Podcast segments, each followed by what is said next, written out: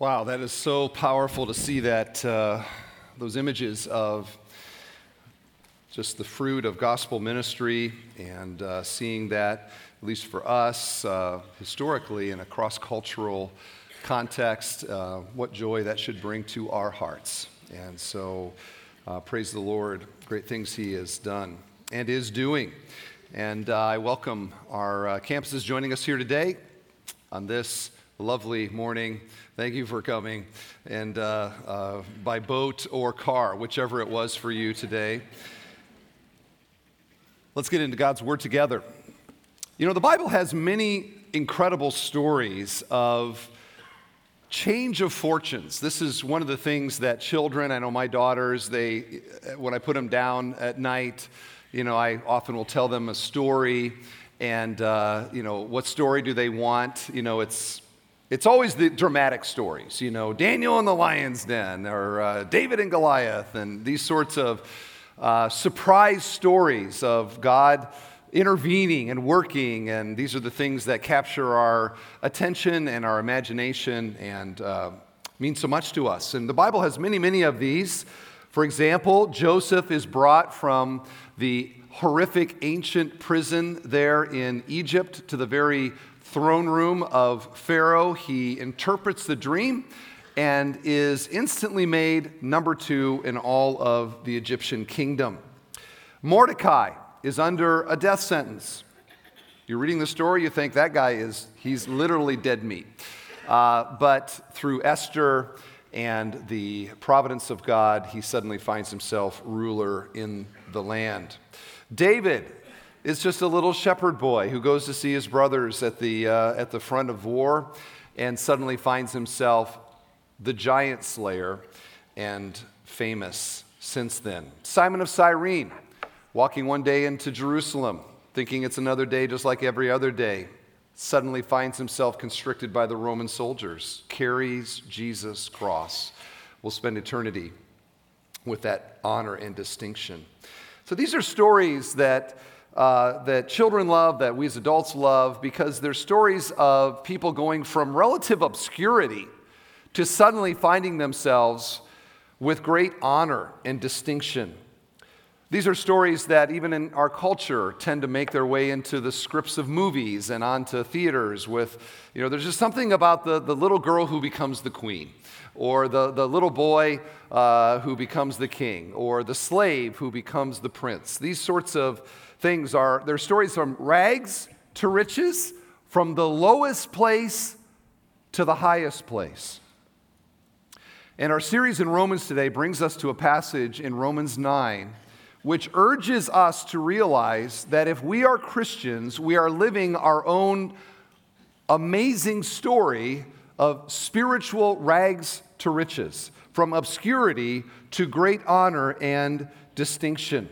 And so we're going to get into that today. I want to do a, a, a, brief review since we have not been in Romans for a couple of weeks, and let's remind ourselves what we have been learning uh, most recently. So we, we spent a long time in Romans 8. Basically, the story of Romans 8 is God's sovereign love and this amazing love that uh, we will experience forever. There is nothing that can separate us from this love that God has for us in His Son, Jesus Christ. We get to Romans 9. And there is this change from the, the, the, sovereign love of God to the sovereign grace of God, especially as it relates to thorny issues relative to, well, if this is the gospel, what is the role of the Old Testament? And specifically, what is the role of Israel in God's purpose and plan? You know, many times I think. Uh, modern day Christians, we sort of view the Bible as being, you know, like there's only one testament. You know, we just read in the New Testament, and it's so easy to forget that there's this two thirds of the Bible preceding the life and ministry of Jesus that is also God's Word, very much a part of what uh, God has revealed to us. And because of that, and because Paul is writing to a Roman church where there were Jews and Gentiles, he has to address the question then how does Israel fit into this? And what about ethnic Israel and this old covenant and the promises given to Abraham, Isaac, Jacob, Moses, David. Uh, how did that fit into now this new covenant with Jesus Christ. He begins chapter 9 by saying, Hey, let's just acknowledge something. To be a Jew is to have incredible privileges in the redemptive story. And he lists several of these, uh, including recipients of divine revelation and covenants, and uh, uh, that they uh, had the temple and all these other things that place them uniquely in the story of redemption amongst all the nations of the earth. Are they all saved? Do they all go to heaven? Are they all under the grace of God because they are DNA of Abraham? And Paul already addresses this in early in chapter 9. He says, Not all Israel is Israel. Not everybody that is ethnically descended from Abraham is under the eternal promise of, of Abraham. And he shows that God has always practiced a distinguishing grace even amongst the descendants of Abraham. And we see this as he goes through uh, the example of Isaac and Ishmael, Jacob, Esau, Moses, Pharaoh. So from the patriarchs to the Exodus, we see in the story that God has distinguished in the application of his saving grace. Why has he done that? He says in verse 16, so then it depends not on human will or exertion, it being salvation, but on God who has mercy. Since God is sovereign in salvation, then what difficult questions might that produce for us? Well, that doesn't seem fair to me. And why are we to blame? Which are the two questions he brings up and gives answers for. We've seen that already. And basically he says for those of you that think you want, you know, you want justice in this, no you don't because justice is all sinners go to hell. We sinners don't want justice, sinners want mercy. And that's why salvation is an act of mercy. None of us deserve to be saved. If God chooses to save some of us, He is not violating any sense of justice. Rather, He is displaying the glory of His mercy which, like the, pot, uh, the potter with the clay, is his divine right. Why does he do this? Verse 23 In order to make known the riches of his glory for vessels of mercy, which he has prepared beforehand for glory. This was our All About Him message a few weeks ago. Behind God's display of his justice and holiness in judgment and his grace and mercy in salvation is God's ultimate purpose, which is the full display of all of his glorious perfections. We, as sinners, we want to uh, be reductionistic with God and to only think that He expresses the attributes that we like. And as sinners, the attributes that we like are His love, His grace, His mercy, His kindness. God, we're good with you, showing off those aspects in salvation. We are not particularly fond as sinners of His holiness, His justice, uh, and uh, his, his judgment. No, no, God, we don't, we don't want that part of you. But God is not reducing himself to our particular categories of uh, preference. He is displaying the full glory of who he is. Or to say it this way salvation is all about him, and salvation is about all of him. Can I say that again? Because the first part I've said for 22 years, but the second part I kind of came up with this week and I thought that's a good way to say it, okay? Get this in, let's, let's infuse this truth into, the, into the, the fabric of our, our church. Salvation is all about Him, and salvation is about all of Him. God is unveiling all that He is in His purpose and plan in redemption and in salvation. So now let's get into the text here, and you'll notice at the end of verse 24, it, it, uh, uh, it, it doesn't end with a, I'm sorry, verse 23, it doesn't end with a period. In other words, this is just flowing in, the sentence continues into verse 24, and this is our text today through verse 29. Even us, whom he has called, not from the Jews only, but also from the Gentiles. As indeed he says in Hosea, those who were not my people, I will call my people and her who was not beloved, I will call beloved. And in the very place where it was said to them, You are not my people, there they will be called sons of the living God. And Isaiah cries out concerning Israel Though the number of the sons of Israel be as the sand of the sea, only a remnant of them will be saved. For the Lord will carry out his sentence upon the earth fully and without delay. And as Isaiah predicted, if the Lord of hosts had not left us offspring, we would have been like Sodom and become like Gomorrah. May God bless his word to us today. And what we have Paul doing here is answering a third question. Remember, the first question uh, in response to the sovereign grace of God is Is that fair? That doesn't seem fair. Second question is Then why are we to blame? The third question, especially if you're a, a, a, Jew, is Where's that in the Bible? We pastors, we love that question right? We say something, and, and the sort of inquisitive church member comes to us and says, Oh, but where is that in the Bible? Or better yet, when one of the church members comes to the pastor and says, This is the way it's supposed to be done, when the pastor says, Hmm, where's that in the Bible? It's one of our favorite questions but it's a natural question because here you have Paul, who sounds somewhat, if you didn't know anything of the story, sort of like a usurper to the whole flow of Jewish history, Old Testament history. Naturally, you hear this and you say, okay, you've done nine and a half chapters of teaching on the gospel. How do we know what you're saying is actually biblical? Like, can you show from the Bible that what you are claiming about salvation is true?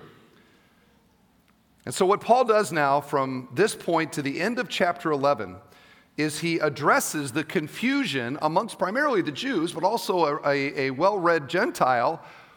What's the role of, of, of, of Judaism and Jews in God's redemptive story? He's already shown in chapter 4 that God didn't save Abraham because of who he was, right? Remember that? That, that God saved Abraham by justification through faith. And the point of chapter 4 was if Abraham had to be saved, out of whom there's like three major religions and all the rest, one of the most righteous men in our mind and that's ever lived, if even Abraham had to be justified by faith, and my friend, so do you. You're no Abraham. Uh, that's the point. So he's already established justification for Abraham by faith. But what about all of his descendants?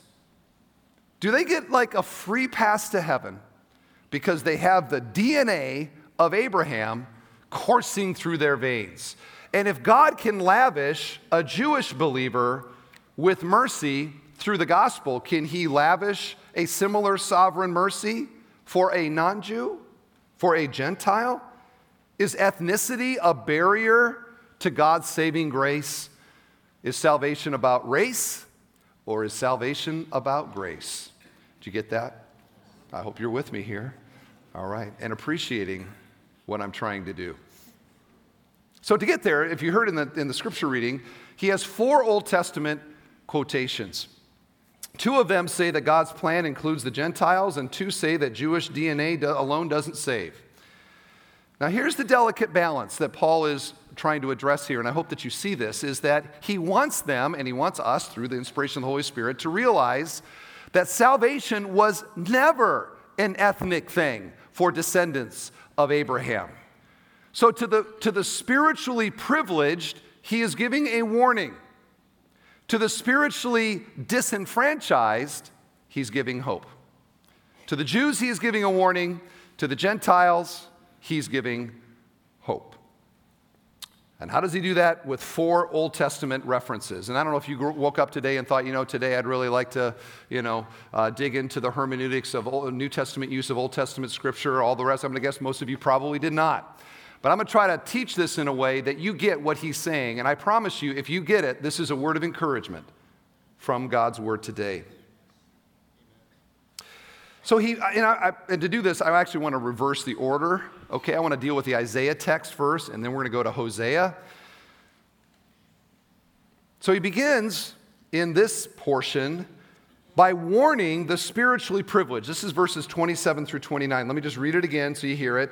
And Isaiah, okay, Isaiah, if you're brand new to the Bible, Old Testament prophet, cries out concerning Israel, though the number of the sons of Israel be as the sand of the sea, only a remnant of them will be saved.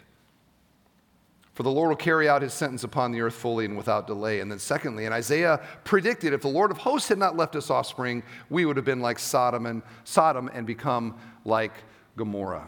All right, now, what's he getting at here? Both of these are from the revered prophet Isaiah.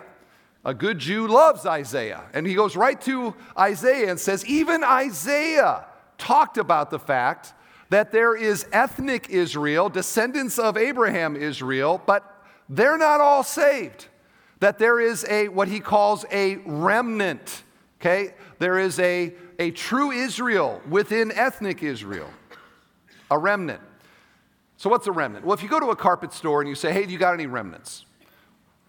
They don't look at you and go, you mean theologically? No. What are they thinking about? Oh, a remnant, of course. It's when we do a job and there's a little bit of leftover, and sometimes we sell the smaller portion of the larger roll of carpet. Or if you go to a fabric store, and here I'm out of my league, but I know this to be true, you can go to a fabric store and you can ask them, Do you have any remnants? And they'll say, Oh, well, you, by that you don't mean the theological question of the role of the Jews in God's plan. You mean by that whether we have a little portion of cloth that was a part of the larger roll, I think technically called a bolt. Did I get that right? A bolt of fabric. They get that, okay? And that's, but that's the same image we're talking about here something that is a smaller part of the larger whole. So, as we apply that now to the question here, what he is getting at is the question of whether the whole bolt is saved, the whole Jewish bolt, the whole roll of carpet, or is there a subset within the larger that is actually under the grace of God? And Isaiah says only a remnant will be saved. The second quote refers to Sodom and Gomorrah. And this is helpful because if you know the story of Sodom and Gomorrah, it was God's judgment upon these wicked cities there so long ago. And uh, Abraham's nephew Lot goes and lives in Sodom. And if you know the story, it was only Lot and his family that was saved from the judgment of God upon those cities. And so you have that same basic theme of salvation against the backdrop of God's judgment and wrath. Sodom and Gomorrah were completely destroyed, but Lot and his family were saved. So when we first talked about remnant, I put this graphic up here. Just it's simple, but it kind of gives you the idea. If we could put that graphic up. You have Israel, this is ethnic Israel, and then you have the remnant those within that ethnicity who are actually under the grace of God. So if we go to the Sodom and Gomorrah story, basically what he is doing is this. He's, next slide, please. He is saying that Sodom and Gomorrah was, uh, was under the judgment of God, but only within that was Lot and his family saved. And so you see then that basic point that the Jews were spiritually privileged, still are spiritually privileged. They were descendants of Abraham and the patriarchs. They had the Mosaic covenant, they had the land, they had the legacy. But guess what? You grow up thinking that you're special in God's eyes, and then you read the Old Testament, and in every story, you're on the side of the hero. You're with Lot as he escapes from Sodom. You're picking up stones with David before he kills Goliath. You're like in there. You are special you begin to think, I don't need the grace of God. I am saved because of who I am. I am saved because of the legacy of the family that I come from. Yet even Isaiah agrees with Paul. DNA doesn't save us, even if it's Abraham's DNA. You talk about the best DNA that you could have. You read the whole Bible, pick a DNA other than, you know, uh, you know, being in Jesus' family, a half brother or something like that, you're probably going to go with Abraham. I, I just descended of Abraham. If there's anything that maybe DNA could get me to heaven, I'm going to have Abraham's DNA. And Paul basically is saying this God has no privileged children.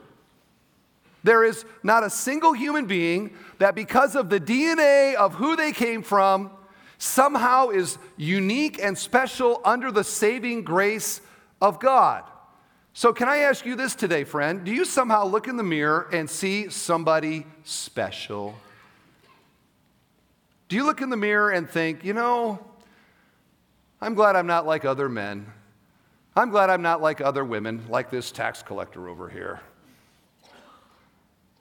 Now, I, none of us would acknowledge that. But here's the more insidious reality it is so easy for us to think that we are somehow privileged in the eyes of God. And maybe you don't look at your family DNA, but maybe you would look at the fact that you're an American.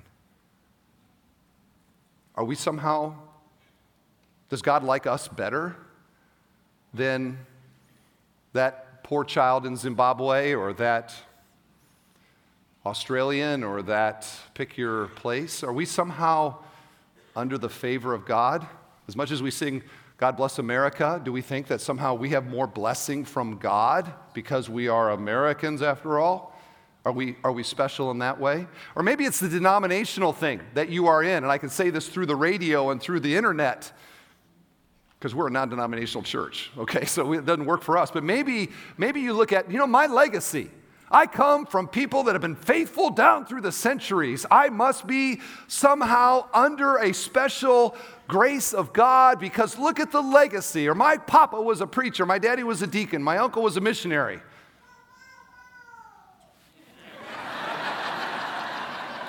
At least one person is tracking with me here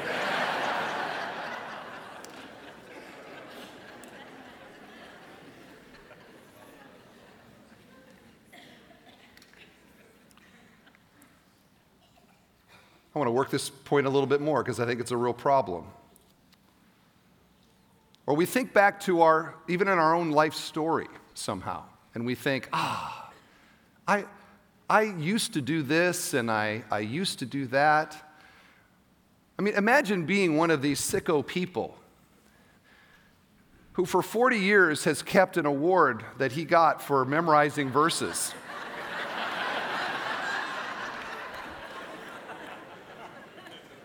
would do that? I mean, grow up and realize that even if you have the Timothy Award from Awana, it doesn't mean that you are necessarily bound for heaven. I mean, if there was anything that would get me into heaven, if, somehow I'm missing, I'm just going to hold this up, right? I memorized 500 verses when I was in third grade, and therefore I must be going to heaven. How many people are going to miss heaven because the true confidence for their salvation is in one of these things. You maybe were blessed to grow up spiritually privileged. You've known about Jesus your entire life. You come from a great family of Christians. You are solidly in the sort of flow of evangelicalism. It's only a remnant of that group that's going to be saved, too. I think about the, the youth group that I grew up in, the church, and I went to spend a couple years at a Christian school. Like, if you were to take all the people that, that I knew growing up who at one time, you know, were active in church and singing songs and, you know, throwing pine cones into fire at camp and all of that, if I was to take all of those people and make that a big circle, do you know how many of them today, presently, have affection for Jesus and are sincerely wanting to serve him with their life? What word would I apply to the group that actually is doing that? I would probably say remnant. That's a smaller circle than the circle of privilege. And you see, herein lies the danger. We could say, oh, those Israelites, they so missed it. And yet, how many people, even today, are going to miss heaven forever because your hope and your trust is in something other than Jesus finished working on the cross for you. And I don't want that for any of us. I don't want it for me. I see this as a danger in my own heart in life. I mean, I've got to go to heaven. I'm a pastor. For goodness sakes, I'm going to get to heaven and say, hey, why should I let you in? I pastored my whole life. Oh, okay, come on in. No. I embody spiritually privilege, spiritual privilege. But even if you're a descendant of Abraham, that doesn't get you in. It is only by the grace of God and the response of faith, trusting in what Jesus has done for us, that opens the doors of heaven and welcomes us in. I think about Northwest Indiana. This community is loaded with people who, at one time in their life, were a part of a church, maybe even a good church, were part of things of the kingdom of God and would have sung robustly in a service just like this. At one time in their life, they would have professed Jesus, but today, they're committed to never darkening the door of a church again. And that's for a whole host of reasons. And maybe you wandered into our church today, and this is your very first step. I want to identify with you because I have often thought if we could just somehow reconnect with a small percentage of the massive number of people in our community who have totally given up on Christianity, that alone would be a revival.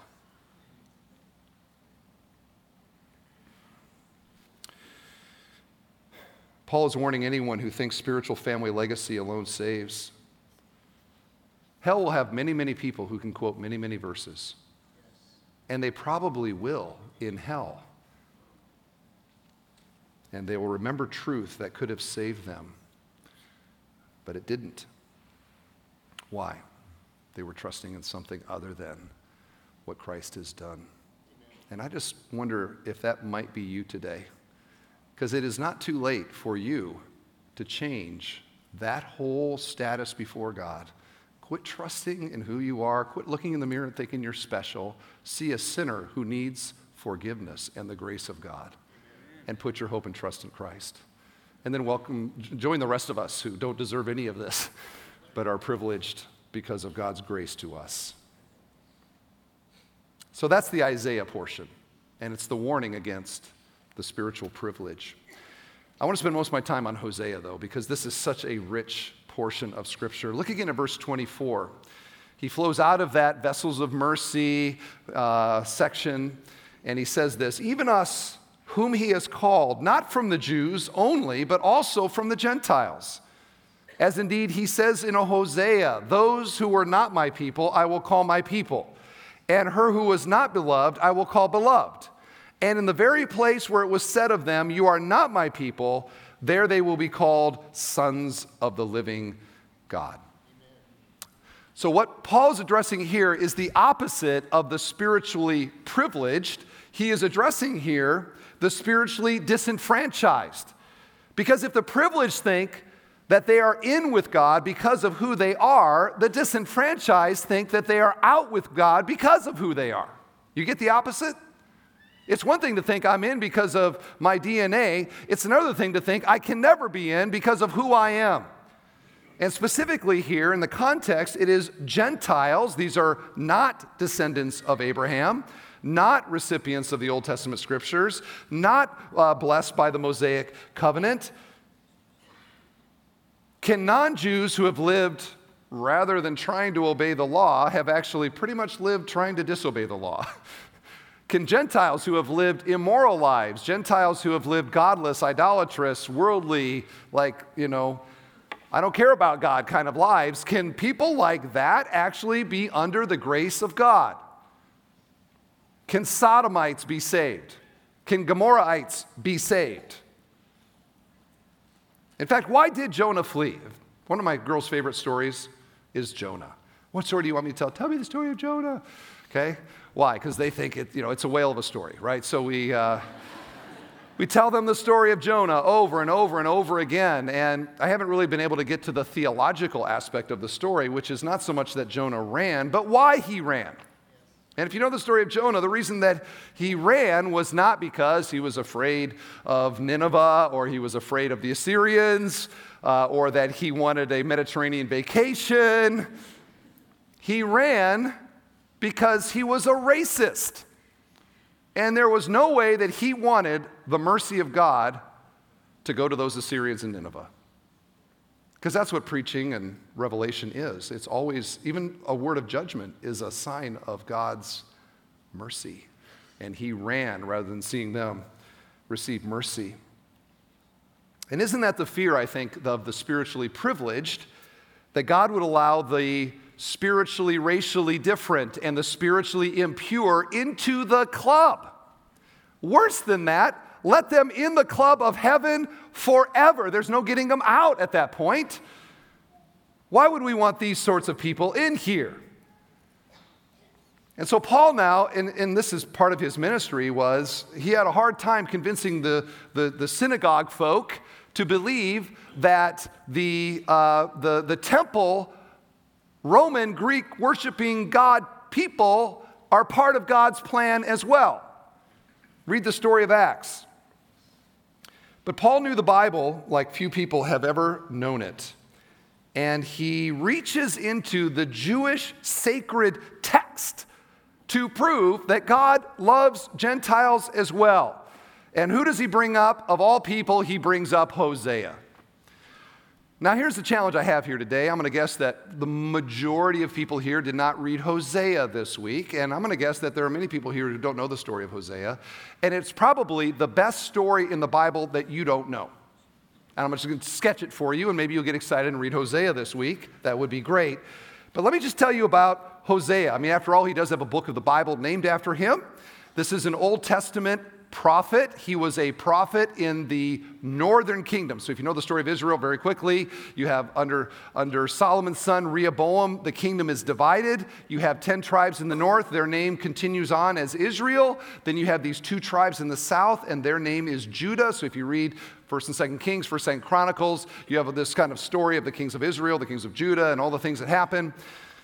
So Hosea is a prophet in the northern kingdom, and his ministry is shortly before God's judgment through the Assyrians comes to Israel in 722 BC, where they come in, they basically wipe out those 10 tribes of the north.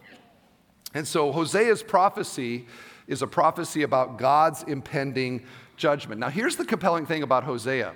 Like God did with other prophets, Jeremiah, as an example, God decides to not only use Hosea's words as a prophetic expression, but also Hosea's life. He uses Hosea's life, and here's where it gets so interesting. Hosea's story was to be a picture of God's mercy to a rebellious people, Israel. How? Well, here's what God did Hosea had a wife named Gomer. Gomer um, slept around a lot. In fact, so much so that she quietly moved into prostitution. Okay? When your wife's a prostitute, that's a hard thing. Their marriage ends, and God tells Hosea, I want you to remarry Gomer. He had to buy her out of debts and such with her prostitution. And we are told that Gomer was not received back because she repented. She never expressed some, like, hey, I was totally wrong, would you have me back kind of moment. She never went forward at a Billy Graham crusade. There was none of that. Hosea marries, remarries Gomer as an act of obedience to God. And I would say that's a pretty tough one. Don't you think? And what we find is then is that Hosea's life is to be a living parable of God's relationship with Israel. Hosea has three children through Gomer. God tells him what he's supposed to name them, name the kids. The first one's a daughter, her name is Jezreel. The second one and the third one, these are the ones that Paul focuses on. Here's the name of the first son, not loved. Name of the second son, Not My People.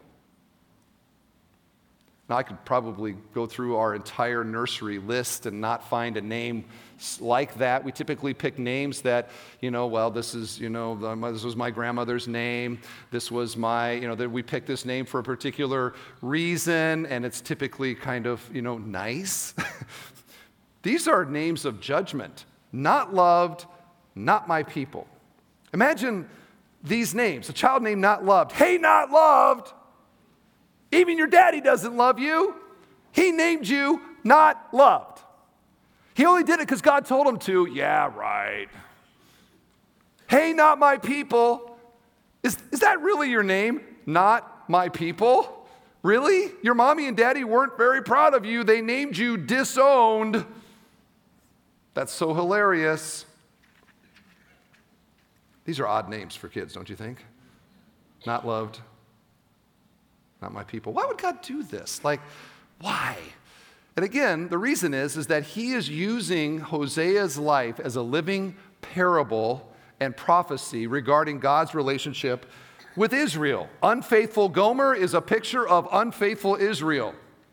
His children, a picture and a statement of God's rejection of Israel. Not mine anymore, not loved anymore. This reminds me of the lyrics to the Michael Jackson song Billie Jean. Billie Jean is not my lover. She's just a girl who claims I am the one. But the kid is not my son. She says, I am the one, but the kid is not my son.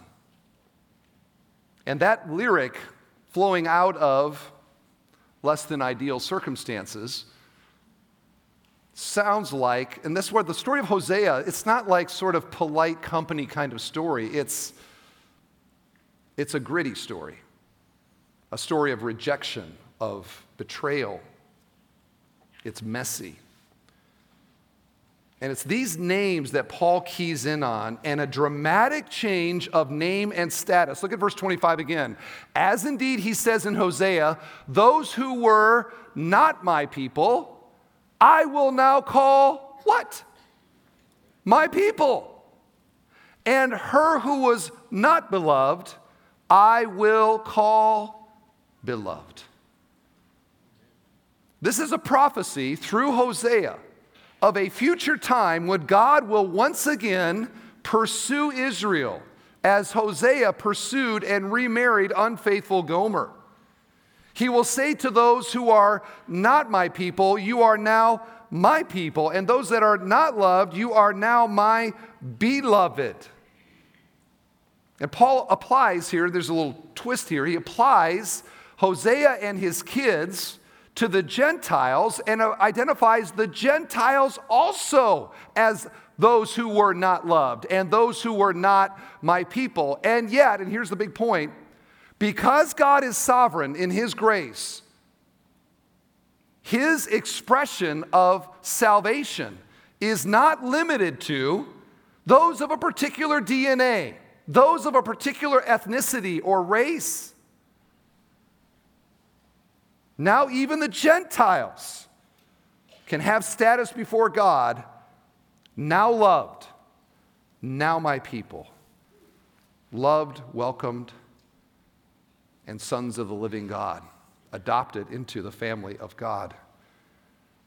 And the, point, the redemptive point here is there is a wideness to the love of God. There is a wideness to the grace and the mercy of God, far wider than anybody suspected. Remember, even Jesus' disciples, after living three years with Jesus, have a hard time realizing that God's plan is to save the Gentiles as well. Who would ever thought of that?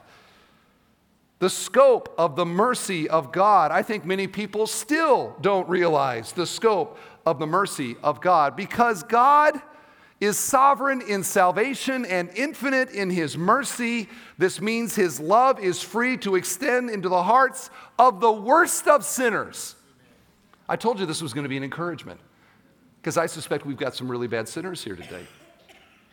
Even the worst of sinners, even those who have bowed to the idols of the world, even the worst of the worst, God can extend mercy to them and apply Jesus' work to them. Like Hosea loving the prostitute Gomer and marrying her, God's scandalous grace saves the least expected and the most unworthy. I said scandalous grace. I like that little phrase because it is scandalous in that by faith in Jesus, we don't move from, you know, think of the spectrum here. You have love here, hate here. We don't move from love to just tolerated. We move from not loved to be loved. The complete opposite of the whole spectrum in the eyes of God. We go from not welcomed to fully accepted, from orphans to sons and daughters of the Most High God. How does this happen? To what do we attribute it? In the words of one theologian, because it's grace, not race. I got thinking about just the, the extraordinary nature of this, because in our culture and in human nature and the way that relationships operate, the way that we roll typically, this does not happen very often, if ever, because in, in our sort of world, people don't go from hated to loved. We go the opposite way, okay? We hardly ever go this way, but we are very quick to go from love to hated in no time. People we once liked and trusted and loved, they betray us. They stab us in the back. They hurt us. And what happens to their status in our hearts? They very quickly go from loved and trusted to hated. You are out of the circle of love, never to return. We naturally flow that direction. What we can hardly do is to go from hate to love. We might as well swim up a waterfall for a human heart to go from hated to loved. At best, we can go from hate to tolerate. I got thinking about that. Perhaps that's a new word tolerate. Are there any people in your family at the family gathering that are pretty much tolerated? I think a lot of family relationships end up there, and unfortunately, a lot of friendships do as well. But that's just human nature, right? To go from not loved to be loved is superhuman.